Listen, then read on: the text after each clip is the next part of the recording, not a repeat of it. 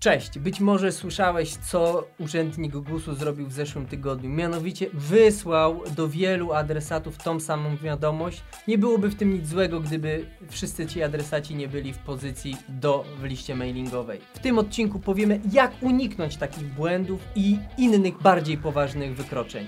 Oglądaj do końca, bo właśnie z tego odcinka, z tego filmu dowiesz się, jak ustrzec się przed ujawnieniem tajemnic firmowych, jak ustrzec się przed złamaniem przepisów RODO, jak zabezpieczyć się przed podszywaniem się pod y, naszą pocztę, pod naszą domenę.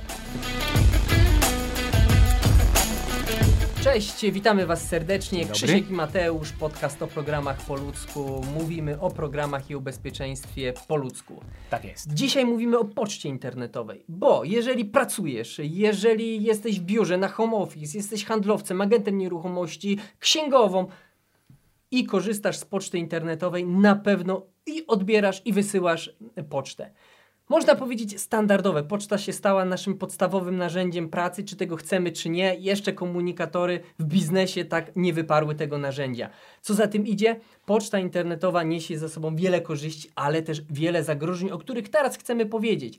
Bo po pierwsze, możemy wysłać przez przypadek korespondencję nie do tej osoby, której byśmy chcieli. Co więcej, możemy przez przypadek ujawnić adresy osób, do których wysyłamy korespondencję, za co już nam grozi kara Jak to zrobił GUS ostatnio? jak to właśnie zrobił GUS ostatnio. Dwa, może nam się wydawać, że poczta internetowa to jest super narzędzie do przesyłania poufnych informacji i nikt nie może tego podsłuchać, zobaczyć. Otóż jest to bardzo duży błąd, bo poczta internetowa standardowo nie jest specjalnie szyfrowana. Specjalnie. W ogóle nie jest szyfrowane. Nie jest szyfrowane. Nazwijmy to po ludzku. Jak ktoś będzie chciał, to może podebrać nam te załączniki, które my tak tajemnie wysyłamy, jak umowy, jak dane osobowe, jak tajemnicze Excele. Może nam również się wydawać, że założenie poczty internetowej we własnej domenie jest czymś dziecinnie prostym i w ogóle nie musimy się tym przejmować, parę kliknięć i to wszystko działa. Być może działa, ale musimy być świadomi tego, że ktoś w naszym imieniu z naszej poczty w nie, nie za naszą zgodą może wysyłać maile. Czyli w nieautoryzowany sposób. Dokładnie tak. I mamy kilka aspektów poczty elektronicznej, na które musimy zwrócić uwagę. Część to są takie użytkowe, o których będziemy również mówić, oraz stricte techniczne, być może na które wy nie będziecie y, mieli specjalnego wpływu, bo nie będziecie wiedzieli, jak je ustawić, ale powinniście zadbać o to, aby specjalista IT w waszej firmie na to zwrócił uwagę, bądź po prostu te funkcje ustawił tak, jak być powinny. Od strony technicznej, podstawowa rzecz, creme de la creme, która powinna być ustawiona. Zacznijmy trochę rapowania. Tu FA, czyli dwuetapowa weryfikacja. Mówiliśmy już o tym miliard tysięcy razy. Powiemy jeszcze raz. To jest dzisiaj podstawa. Y, Notabene to jest na tyle ważny mechanizm, że y, Gmail, nie pamiętam czy do końca tego roku, czy do końca przyszłego, chce wdrożyć, chce włączyć dwuetapową weryfikację dla każdego ze swoich użytkowników. Koniec, kropka. Traktuj to jako standard i tyle. Skrócie wpisujesz hasło, a potem potwierdzasz jeszcze raz logowanie na innym urządzeniu. Jeżeli do tej pory nie masz skonfigurowanej dwuetapowej weryfikacji w swojej poczcie, najlepiej przestań z niej korzystać albo szybko poproś kogoś, kto ci pomoże ustawić dwuetapową weryfikację. Jest to naprawdę podstawowa rzecz, podstawowa zasada bezpieczeństwa pracy, nie tylko z pocztą elektroniczną, ale również z innymi ważnymi serwisami internetowymi. Tak jest. Y, Kolejna sprawa. Są trzy mechanizmy zabezpieczające nas przed podszywaniem się pod naszą pocztę. Pierwszy z nich to jest SPF.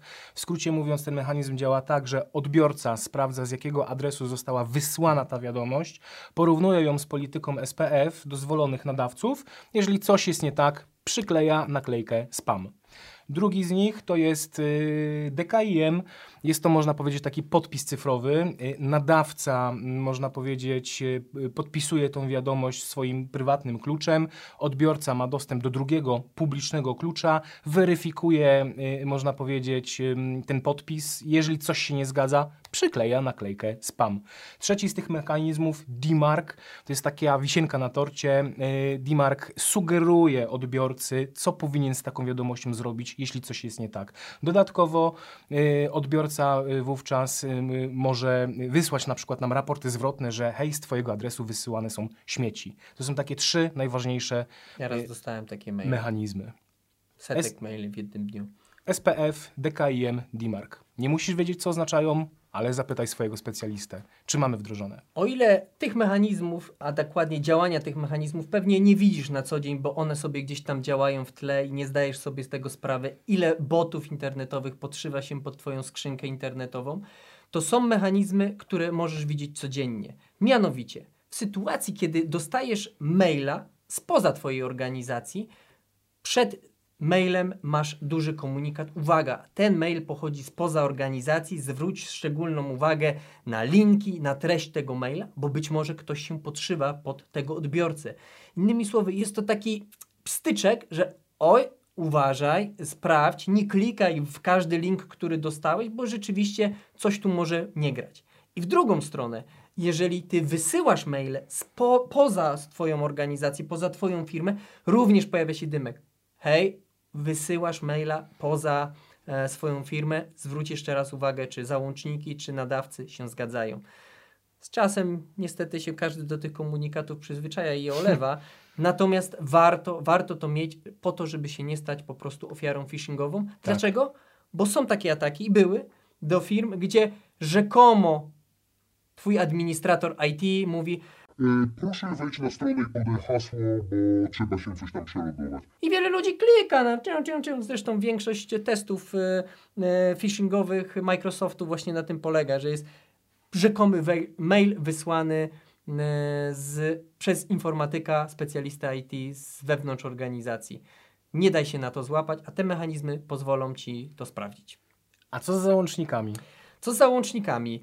E, powiedzieliśmy na początku, że o kurczę, no, mail nie jest szyfrowany, nie jest specjalnie bezpiecznym źródłem. Otóż, jeżeli wysyłasz ofertę, jeżeli wysyłasz ulotkę, umówmy się, dokumenty, których ujawnienie niespecjalnie wpłynie na Twoją reputację, niespecjalnie wpłynie na bezpieczeństwo danych i są one oczywiście legalnie wysyłane do e, adresata, okej, wysyłaj, tak? Bo to jest, to jest wygodne po prostu. Natomiast jeżeli wysyłasz umowy, dane osobowe, jakieś kwestionariusze, m, e, Pisma sądowe. pisma sądowe, nie wiem, polisy ubezpieczeniowe, masę różnych rzeczy, nie wysyłaj tego mailem. Zatem jak to można wysyłać? Jest prosty mechanizm. Korzystaj z dysku chmurowego, OneDrive, Google Drive, zabezpieczonego dwuetapową weryfikacją, gdzie umieszczasz taki dokument, tworzysz bezpieczny link, to znaczy nie wystarczy kliknąć w link, żeby otworzyć dokument, tylko trzeba podać jeszcze hasło do tego dokumentu. Swoją drogą dokument jeszcze bardziej można zahasłować. Natomiast chodzi o to, że jeżeli wysyłasz komuś link mailem do tej dokumentacji, to hasło wysyłasz SMS-em, inną, innym kanałem komunikacji, żeby na wypadek przejęcia tego maila, czy po prostu, najczęściej mówiąc wprost, pomyłki, wysłania nie do tego adresatu, mieć ten bufor bezpieczeństwa, że ktoś się nie dostanie, a zawsze można skasować z tego dysku chmurowego.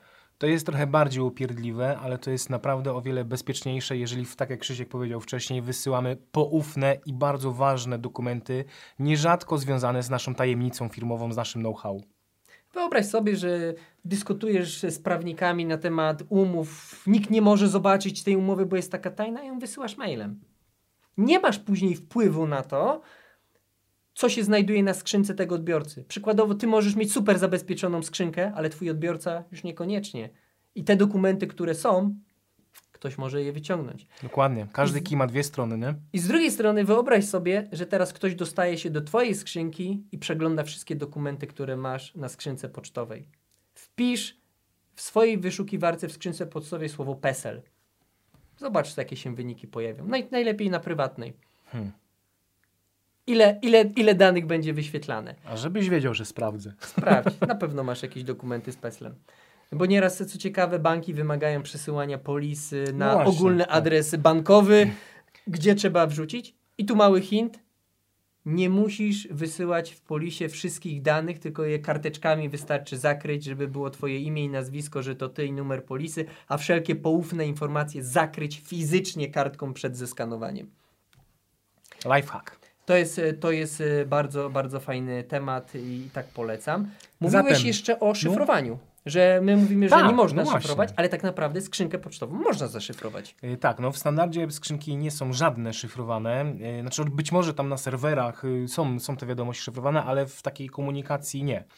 Y, Oczywiście możemy to uruchomić, możemy to włączyć. Potrzebna jest troszeczkę wiedza specjalistyczna, ale znowu, tak jak wcześniej powiedziałem, jeśli chcesz, popytaj, y, podrąż, a my być może nagramy o tym specjalny odcinek. Kto Albo wie? shortsa. No w 60 sekund ciężko będzie o tym opowiedzieć, ale challenge accept. Ewentualnie poproście Mateusza o wysłanie maila z jego prywatnej skrzynki. On tam ma taki kod do, y, do, do, do szyfrowania wiadomości. Ale Tak zatem, jest, zbliżając, tak do, jest. zbliżając do brzegu, co jest ważne? Aspekty techniczne. Pięć aspektów technicznych. Dwuetapowa weryfikacja, trąbiliśmy już nieraz. Konieczność, po prostu naprawdę wbij to sobie do głowy, to jest konieczność. Trzy mechanizmy, SPF, DKIM y, oraz DMARC oraz ostatni mechanizm to szyfrowanie poczty. Możesz ją mieć, możesz to sobie uruchomić, pomyśl o tym. Z rzeczy użytkowych. Nie wysyłaj ważnych załączników jako, e, ważnych dokumentów jako załącznik. Lepiej zrób to poprzez bezpieczny link. Dwa, jeżeli korzystasz z mass mailingu, korzystaj nie z aplikacji pocztowej, tylko z dedykowanych narzędzi. Przykładowo w CRM-ie, przykładowo e, programów do newsletterów typu MailChimp, Freshmail. Są do tego bezpieczne narzędzia. Nie narazisz się na e, kłótnie z Urzędem Ochrony Danych Osobowych. Ja nie chciałem, nie chciałem wysłać do wszystkich. Tak czasem bywa. Pamiętaj, miej dystans zawsze do poczty elektronicznej. Nie jest to najbezpieczniejsze narzędzie do komunikacji. Tyle na dzisiaj.